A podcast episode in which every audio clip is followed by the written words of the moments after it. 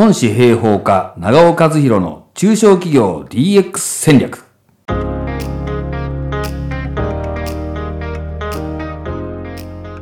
こんにちは。孫子の兵法を現代の経営に生かす孫子兵法家 NI コンサルティングの長尾和弘です。現在あらゆるビジネスシーンにおいて DX デジタルトランスフォーメーションが声高に叫ばれていますね。さすがにもうどんな会社もどんな組織も DX を意識せずにはいられないのではないでしょうか。ところが現場レベルでは実はまだまだ浸透していない。それどころかいやいやうちには関係ないよ。という声も聞こえてきます。なぜこのような反応になるのか。これまでに1万社以上の企業を見てきた私にはその理由が分かります。それは会社としての戦略と DX が紐づいていない。マッチしていないからです。もっと言えばそもそも戦略がないからです。企業に戦略がありそれを実現するストーリーを考えればおのずと自社にもデジタル活用が必要であることに気づくはずなのです。そこでこの時間は戦略といえば孫子。孫子の兵法から戦略の真髄を学びその精神を DX の具体的行動へと落とし込んでいくためのヒントをどんどん提供していきます。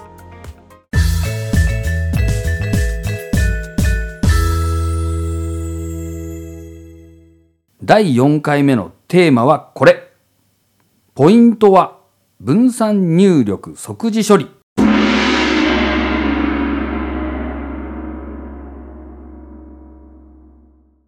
孫子の兵法にこういう言葉があります。これを行くところなきに通ずればシストもかつ逃げず。これはどういう意味かと言いますとどこにも行き場のない状況に兵士を投入すると死んでも逃げない。要するに排水の陣に置くということなんですね。DX 戦略を進めるという立場からこの言葉を解釈するとしたら DX に抵抗するアナログ社員もデジタル活用するしかないという状況に置かれればもう排水の陣ですからやるしかないそういう状況を作ることが大事だということになります。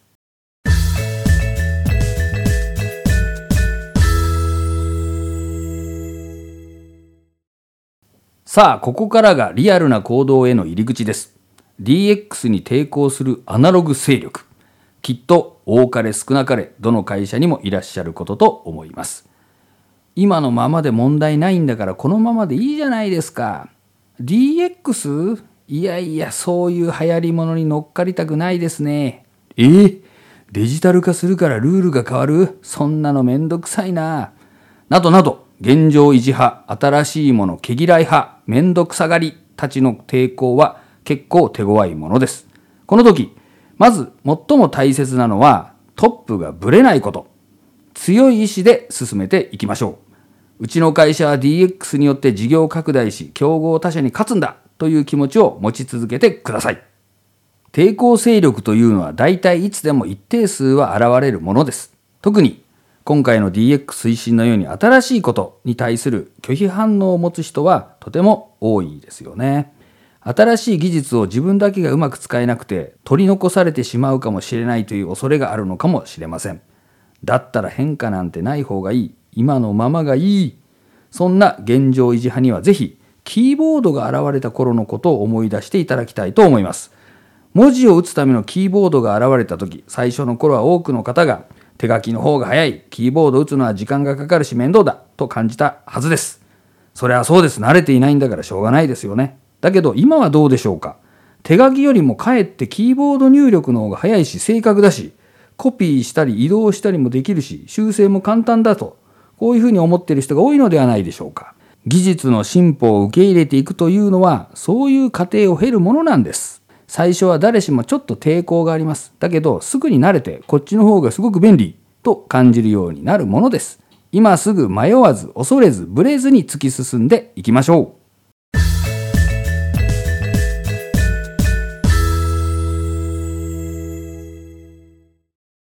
そんな抵抗勢力をデジタル化するしかない排水の陣に置くチャンスが、インボイス制度と電子帳簿保存法、いわゆる電帳法への対応です。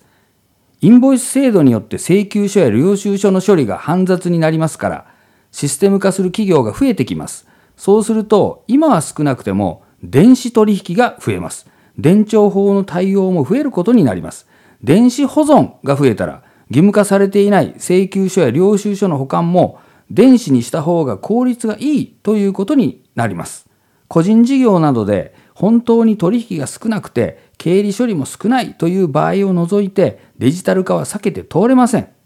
いつまでもブツブツつべこべ文句を言っている人にはポンと肩でも叩いてこう言いましょう。インボイスとか伝承法とかあるからやるしかないよ。法律のせいにして抵抗勢力を黙らせて粛々と DX を進めましょう。そしてこの時大事なのが今回のテーマとして掲げた分散入力即時処理です。この仕組みをノーコードで作りましょう。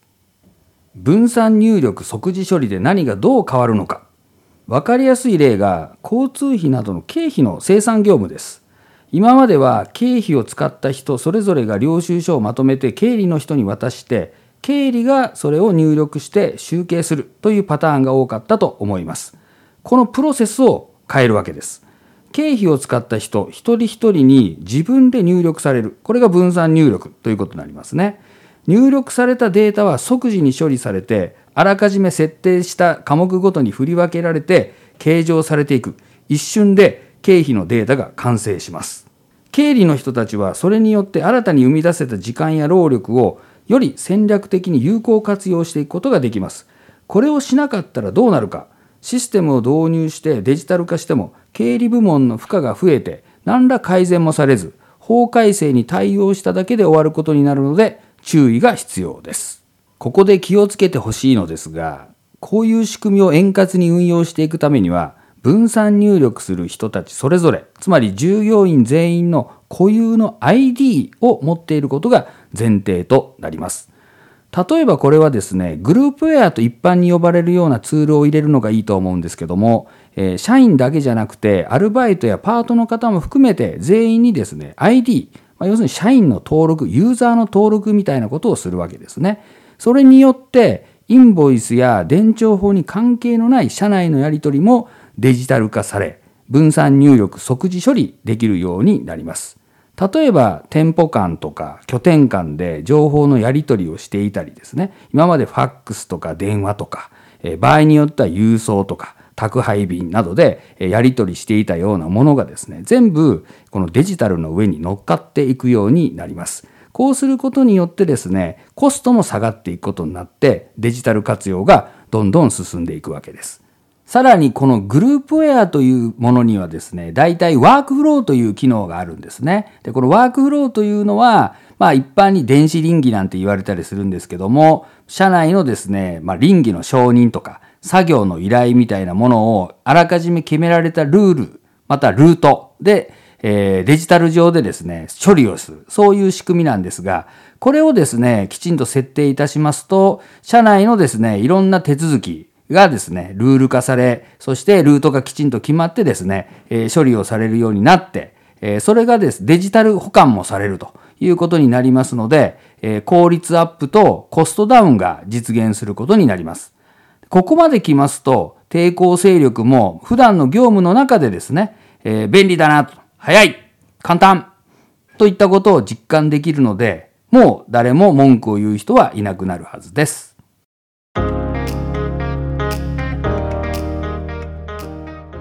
最後にもう一度繰り返します。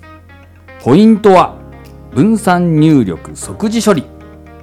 そのためにはすぐにでもグループウェアを導入して従業員一人一人に ID を持たせましょう。これ本当に大事ですので、えー、社内の DX の基本の木として覚えていただきたいと思います。そして